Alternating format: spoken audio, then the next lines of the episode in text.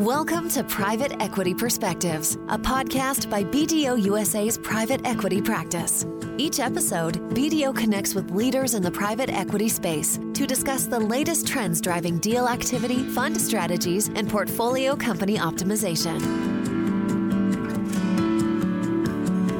Hello, and welcome to B D O's Private Equity Perspectives Podcast. I'm Todd Kinney, National Relationship Director in B D O's Private Equity Practice based here in New York City.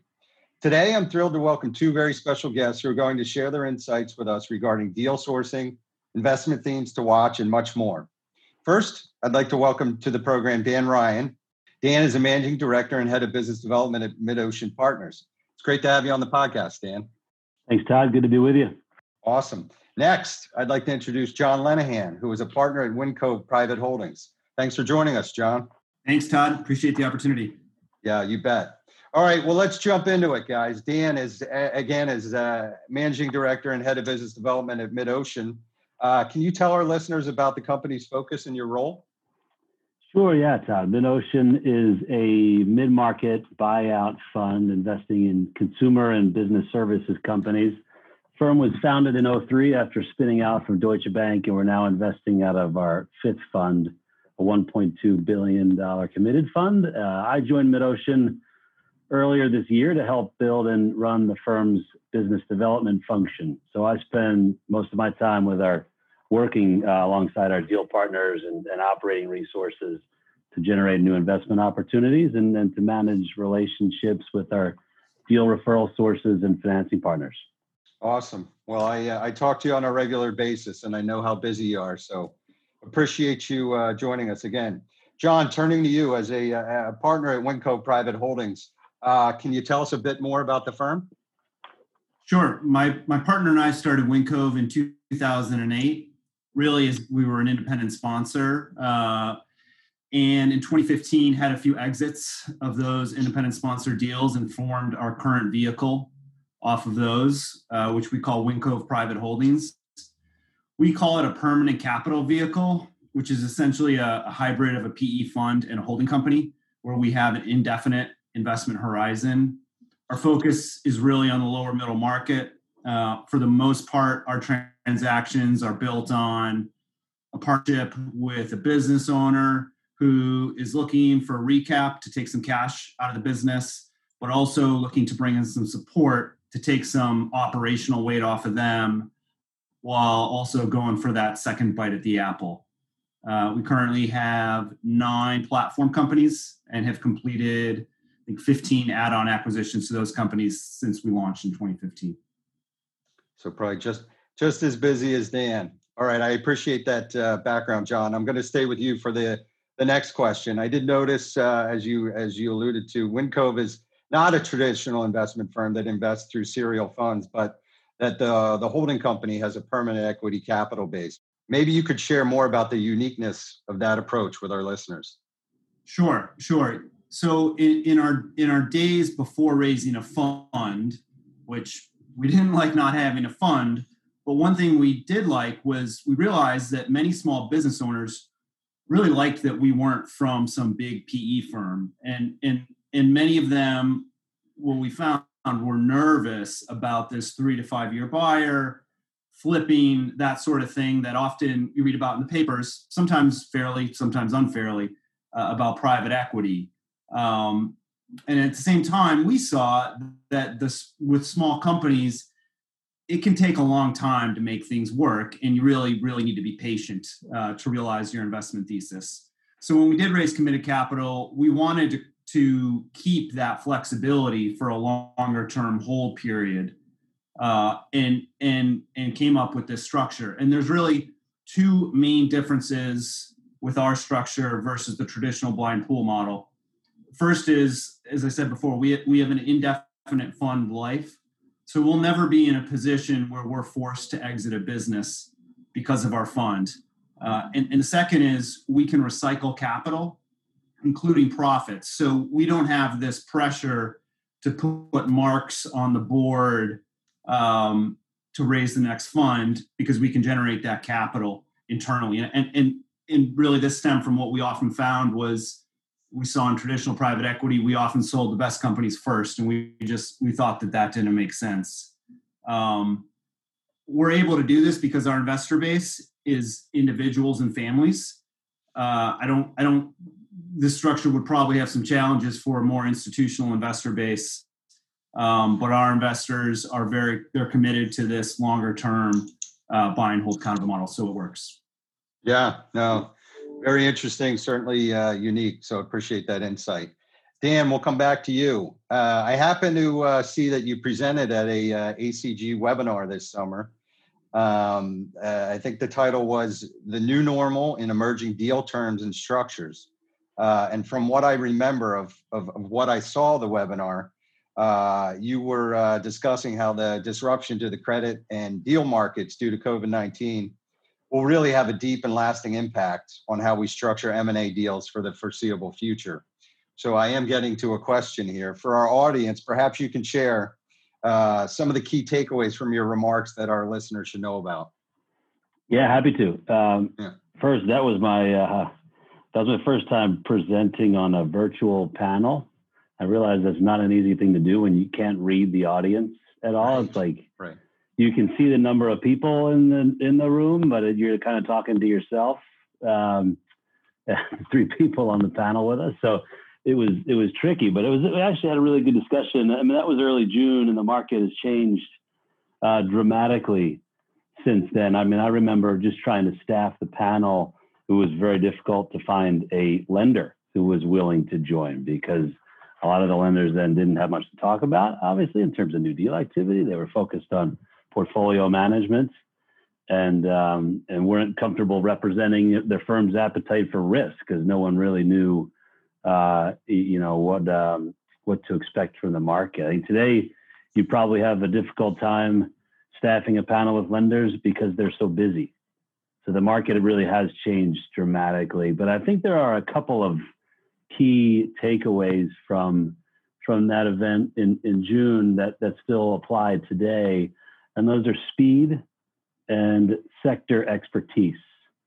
I don't think it's ever been more important uh, than it is today for investors and advisors and lenders to really understand the industry segment and the business model that they're looking at and to be able to move quickly. Uh, I mean, that was certainly the case then um, in a very kind of uncertain and volatile environment. And it is so still so today. Um, As as the market comes back, snaps back pretty quickly uh, from from those days, and uh, and it's in an you know wildly competitive market. For example, we've seen sale processes launched over the last couple of weeks where buyers are hoping to transact by year end for tax purposes. Mm-hmm. So you got to move. You, you have to know what you're looking at, and you have to be able to move quickly. Yep, good takeaways. Thanks for sharing those. So speaking of the uh, the deal environment we're in, uh, John, turning to you, maybe you could share some of the fund level adjustments you've considered since the onset of the uh, coronavirus recession. Sure. I-, I would say overall, there hasn't been a huge shift. Overall, we're we're staying the course, and I wouldn't say we've fundamentally changed any of our long-term goals. There's definitely been more of a focus on the portfolio for twenty twenty, which isn't necessarily a bad thing. Um, I will say COVID has probably pushed back some some exits we we might have been considering in the next twelve to eighteen months. So I, I agree with with Dan. There's definitely you definitely feel a shift where I think two months ago you probably wouldn't have thought about. It would have been a very special circumstance to consider bringing a company to market, and and you see more and more activity. Um, But we are probably th- we are thinking a little more pro- proactively about growing our investor base, just because um, we think there are going to be a lot of opportunities out there as the dust starts to settle, and we want to be well positioned to to go after them. Yeah, makes a lot of sense. Appreciate that, John. Next, I'd like to turn it over to our coffee break guest, Michael Lee, principal at B D O Digital. Let's hear what Michael has to say. Hello, everyone. This is Michael Lee from B D O Digital. I would like to share with you today why data-driven portfolio visibility is an essential part of private equity digital strategy. Accurate and timely insight is important for any business, but even more so for private equity funds that are managing multiple portfolio companies and new investment targets. The actionable insights from data can help a fund decide where to focus their dry powder, to find new and different ways to exploit the market, or to quickly identify trouble spots in their portfolio.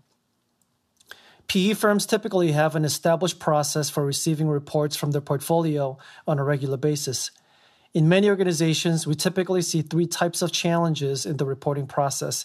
First, the process is largely manual, typically relying on complex homegrown spreadsheets and other means that are just not conducive for collaboration, automation, or for real-time analysis. Such process, at best, provides lagging indicators about the business. Second, because the process is so manual, and by the time the reports are generated, they are often stale, and the market may have already shifted in significant ways. Not to mention the burden on the people creating the reports and those who need to digest them for actionable insight. Third, because each portfolio company has their own set of systems and sources of data, it is difficult to standardize reporting at the fund level. So what do leading firms do? They first create a single source of truth by abstracting and decoupling the data from underlying systems so that regardless of where all the raw data live, they are able to collect and analyze information. Leading P Es also invest in the right technology, starting with a solid data strategy and architecture, automation, and artificial intelligence that can provide leading indicators for predictive and prescriptive insights. B D O's twenty twenty Digital Transformation Survey found that among the companies which rated their digital initiative as successful, eighty-six percent reported net profitability increases. Although the importance of data-driven portfolio visibility is nothing new, the extraordinary set of market challenges that we have seen in twenty twenty have highlighted the urgency for action. For example, how do you know which portco is experiencing operational issues in what specific ways, and what can you do about those problems in a timely manner? Wrong decisions can be costly, but having the right data-driven strategy can make all the difference.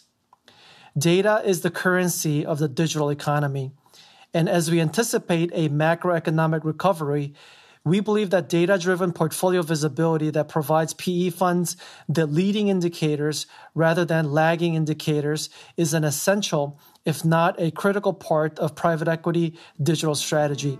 Now back over to you, Todd. Thanks, Michael. Now let's return to our conversation with John Lenahan and Dan Ryan. Guys, I'm going to throw the next topic out to both of you. Uh, I'm curious, what are some of the shifts in approach to sourcing deals that you've seen since the pandemic started? Uh, Dan, maybe you weigh in first, and then we'll hear from John. Yeah, sure. So um, at the start of the pandemic, I, I spent nearly all of my time reaching out to restructuring advisors uh, like like Pat Fodal with with B D O and, and direct lenders and attorneys and, and other sponsors to make sure that Mid-Ocean was in front of all the special situation investment opportunities that we expected to see. Um, as it turned out, that that that wave of opportunities never really materialized in the middle market for a variety of we, reasons we can talk about. Uh, but I think that was a good um, kind of healthy uh, phase for Mid-Ocean. I think we really forged a new channel of non-traditional deal flow, uh, w- which I think will work to our benefit going forward. Uh, as our fund mandate allows us to invest in, in non-control situations outside of the restructuring market outreach, uh, in terms of you know new tactics around deal sourcing, I've I've become a big fan of the virtual banker-hosted industry conference. Um, I've attended a number of them over the last several months, and I think it's a highly efficient way for, for my partners, my deal partners, and I to get in front of Uh, management team executives, and uh, you you can cover a lot more ground when you do that virtually. Um, you know, there's a quick meeting, so you never really made a, a deep personal connection in the past, um, and so you, you you get that face to face. I think, it, and it's very effective, highly efficient. Yeah, I like it, John. What do you what are you seeing? So COVID has definitely shifted uh, more of a focus to add-ons for us. We know those markets a lot better, and to the extent there's questions about where earnings are on a company, that and valuation is a little less important because there's other ways for us to create, uh, to drive value with those acquisitions. So we we like we, we've continued to pursue add-ons throughout this.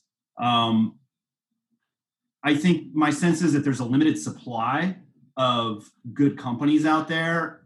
And, and I don't know if that's necessarily so much because of performance as it might be because of logistics. But my sense is that for good companies that are being brought to market, there's still very, very robust levels of activity. Um, so we're yeah, not really, we're not really chasing those. Um, but that has been a surprise. I like the, I like the virtual aspect of things to a degree, because you can, uh, you can see a lot more companies, you can meet a lot more people, but I, I, I still think ultimately, if you're going to pursue something, you got to kick the tires. You got to shake their hands. Um, it's just, it is nice to be able to, to get things a little bit further along before you do that. Sure. Sure. Well, we're certainly, uh, on the B D O front, we're we're trying to be creative and host a lot of virtual events that we used to uh, do in person. But uh, good good to get both of your perspectives. So let's uh, shift gears again. And Dan, I'll come to you. Um, I read about uh, the key investment themes being at the uh, the core of Mid-Ocean Partners' investment approach. Uh, maybe you can tell our listeners a little bit more about that. Yeah, I'd love to. Uh, so Mid-Ocean, Todd, has had a thesis-driven investment focus Uh, since the outset of the firm, with, with proprietary executive resources being a core component to the model uh, throughout our history, really. And, and you know, so so today, whether it's you know managed service provider businesses or or the behavioral health space or direct to consumer models, food and bev, information services and data, each of our deal team leads is working one to three, call it, inve- live investment themes on any given day. And around each of those, we have a white paper, we have multiple operating partners, we have real conviction across the firm and the investment committee. And back to my early point, earlier point around uh, around speed, that helps us move a little more assertively in the market, right? And we can be a provider of, of real kind of strategic value-added capital Uh, thanks to the work that goes into these investment themes up front. Yeah, well, sounds like a, a solid approach, Dan. So thanks for sharing. We're actually going to transition to our last topic. I know uh, you guys are having a ton of fun and it's going quick, but let's jump into it. I'd like to give a plug to uh, B D O's recently released Private Capital Pulse Survey. The survey actually found that three quarters of fund managers expect the economy to perform better in twenty twenty-one. And yet over half are conducting business continuity risk assessments in preparation for a second wave of covid nineteen. So again, maybe I'll start with Dan and then hear from John. Does this surprise you in any way? And would you have responded the same or differently? Not really surprised to see it, honestly, Todd. I think this is kind of cautious optimism in my mind. Uh, I do think that there are certain areas of Of the of our market, like in travel and hospitality, and some of the areas of the service economy that will continue to feel the effects uh, of the pandemic for some time. But but you know, I think we've what we've seen in the middle market um, is, is that there's just a ton of liquidity out there to support companies uh, in our market that will will kind of help drive growth. Um, you know, there was, as, as John mentioned earlier, you know, focus on add-on acquisitions. You're going to see a lot of inorganic growth, a lot of, you know, capital going into organic growth initiatives as well. Uh, and so I think that's kind of why you're seeing some opti- optimism around uh, economic performance growth next year. Right. That sounds good. John, what's your take? Yeah, I, I agree with everything. Everything Dan said. I think cautious optimism is is definitely the operative phrase that we see. I think for industries that didn't have a direct hit from the pandemic, I think we see within our management teams, they're very excited to get back out there, to start meeting with customers, start going after growth opportunities. At the same time, they want to be ready for anything, um, whether it's cases in their own facilities or second wave or, or whatever. And so Um, we'll see, but I, I, I'm, I think cautious optimism is definitely the, the word of the day or yeah, yeah. words of the day. let me, uh, so let me ask you this, this one last point. Uh, the survey also found that uh, directing capital toward applying equity relief to portfolio companies is down fifteen percent uh, compared to last year. So why do you think that is, and where do you see capital going instead? Uh, again, Dan, start with you and then go to John. Yeah, so this this this is a surprising stat for me, Todd, when you think yeah. about year-over-year comparison, defensive capital deployment being down year-over-year, um, you know, as we uh, uh, you know, as we deal with this um, this economic uncertainty. I think the number may be very different if you if you if you take the survey at the end of the year.